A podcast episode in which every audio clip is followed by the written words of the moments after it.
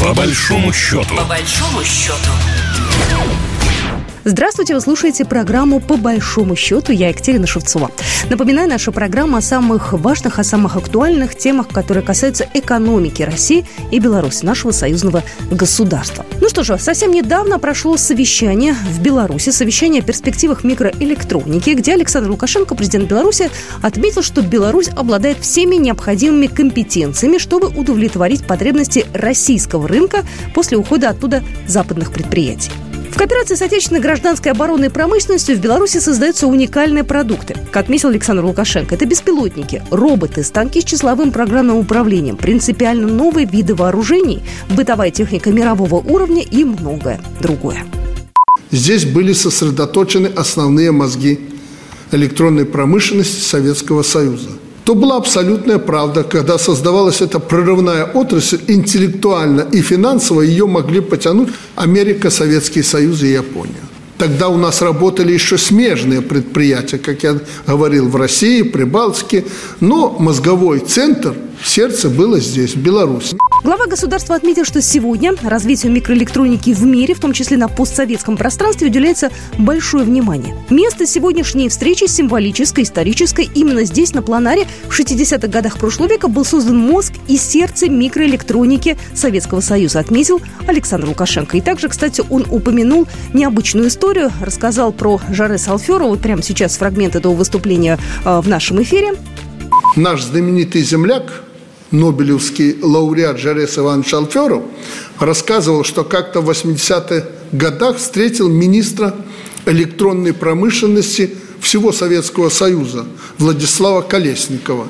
И тот признался, рассказал ему, проснулся сегодня в холодном поту, приснилось, что планара нет.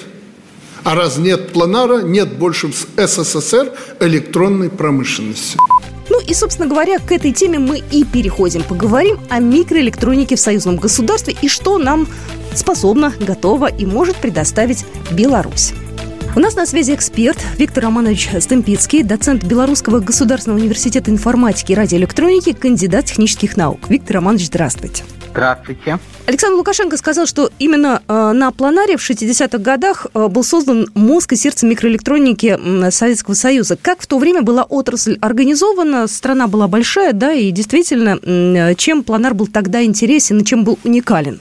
Вы знаете, в первую очередь, если говорить про Советский Союз и про организацию э, производственной и научной деятельности, в первую очередь, конечно, стоит говорить о кадрах. Это высо- высочайший уровень кадров – и значительные вложения государственные в науку, что и обеспечило возможность такого развития предприятия и обеспечило возможность разработки самых конкурентных на тот момент изделий. Это технологическое оборудование для микроэлектроники, для радиоэлектроники и так далее. И в настоящее время эти результаты являются, по сути, Э, те результаты, которые достигнуты в те годы, они являются базисом для современных разработок.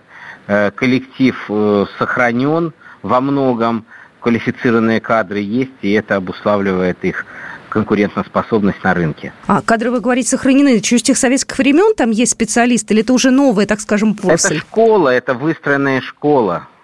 Ну, на, э, как это называется, преемственность есть такое поколение, мы часто любим употреблять такое слово. Вот именно преемственность кадров, она во многом это обеспечивает. 90-е годы вспоминал, да, Александр Лукашенко, и справедливо абсолютно, потому что умудрились за короткое время развалить э, вообще все, что было нажито за советские э, годы. Как в Беларуси удалось все это сохранить? Ведь наверняка были тяжелые времена, когда были небольшие зарплаты, и не было стимула, и не было рынка сбыта, вообще было все непонятно. Здесь основную роль, конечно, сыграло государство, э, которое правильно расставило приоритеты, я имею в виду белорусское государство и руководство Республики Беларусь, особенно во второй половине 90-х годов, когда были правильно расставлены приоритеты и предприятия, которые время показало, что они действительно были важны. Это электронная промышленность, это интеграл, это и автомобилестроение, и другие отрасли, вот приборостроение, как планар – они получили необходимую поддержку, и даже в самые тяжелые годы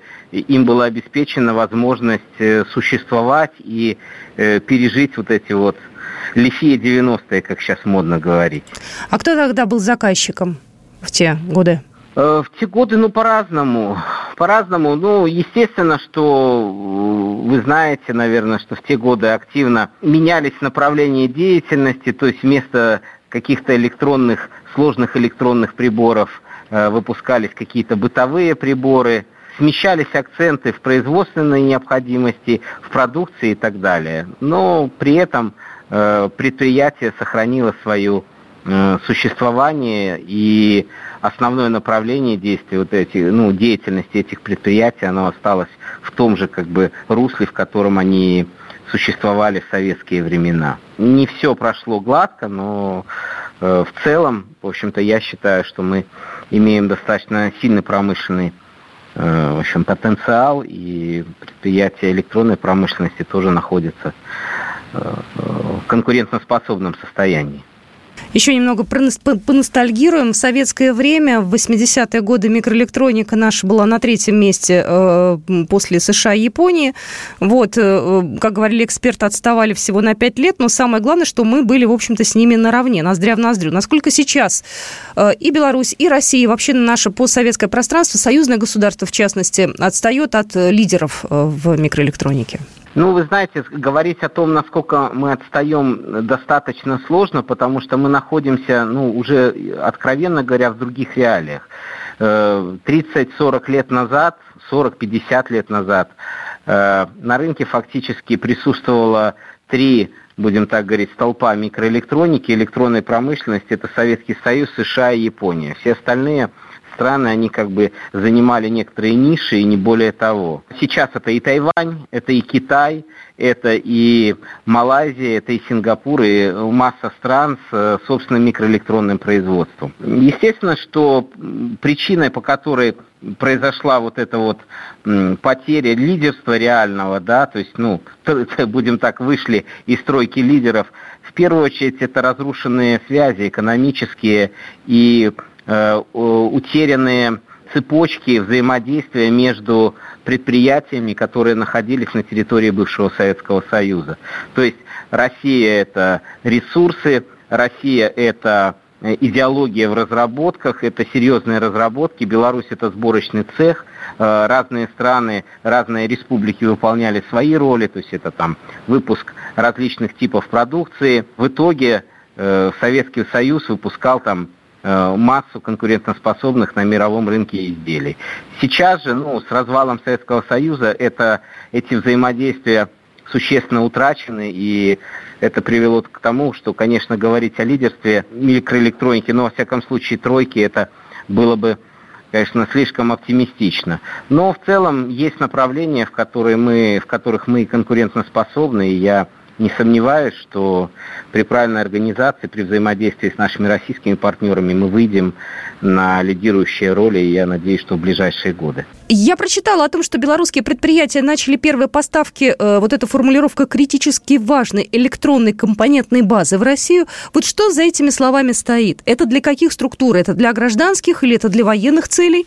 Это говорит о том, что э, наши страны э, выстраивают уже выстроенные и обновляют, усовершенствуют существующее взаимодействие. Безусловно, вопрос о том, кому и какой тип продукции это надо задать непосредственно предприятиям нашим электронной промышленности, микроэлектронной промышленности.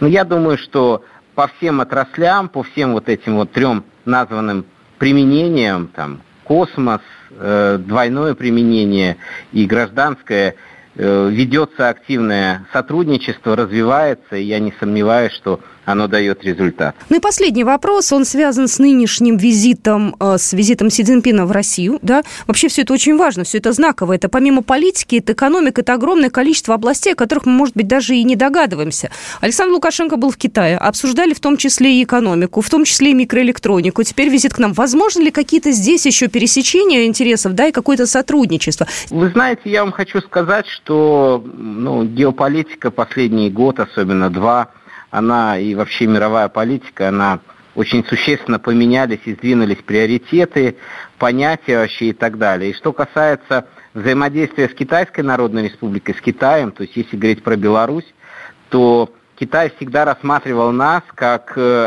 одного из стратегических, наиболее важных партнеров э, в Европе, ну, нашу страну и наши, в общем-то, предприятия. У нас достаточное количество и производств китайских имеется в стране, автомобили производятся и другая продукция. У нас большой-большой парк технологически открыт под Минском. И если мы говорим о микроэлектронике сегодняшнем нашем, то, безусловно, здесь огромные перспективы. Я думаю, что вот этот триумвират Россия, э, Белоруссия и Китай, Республика Беларусь и Китай – он, конечно, еще о себе заявит и неоднократно. Спасибо большое. Виктор э, Стемпицкий был только что с нами в эфире, доцент Белорусского государственного университета информатики и радиоэлектроники, кандидат технических наук. Спасибо огромное. Спасибо, всего доброго. До свидания. Программа произведена по заказу телерадиовещательной организации Союзного государства. По большому счету. По большому счету.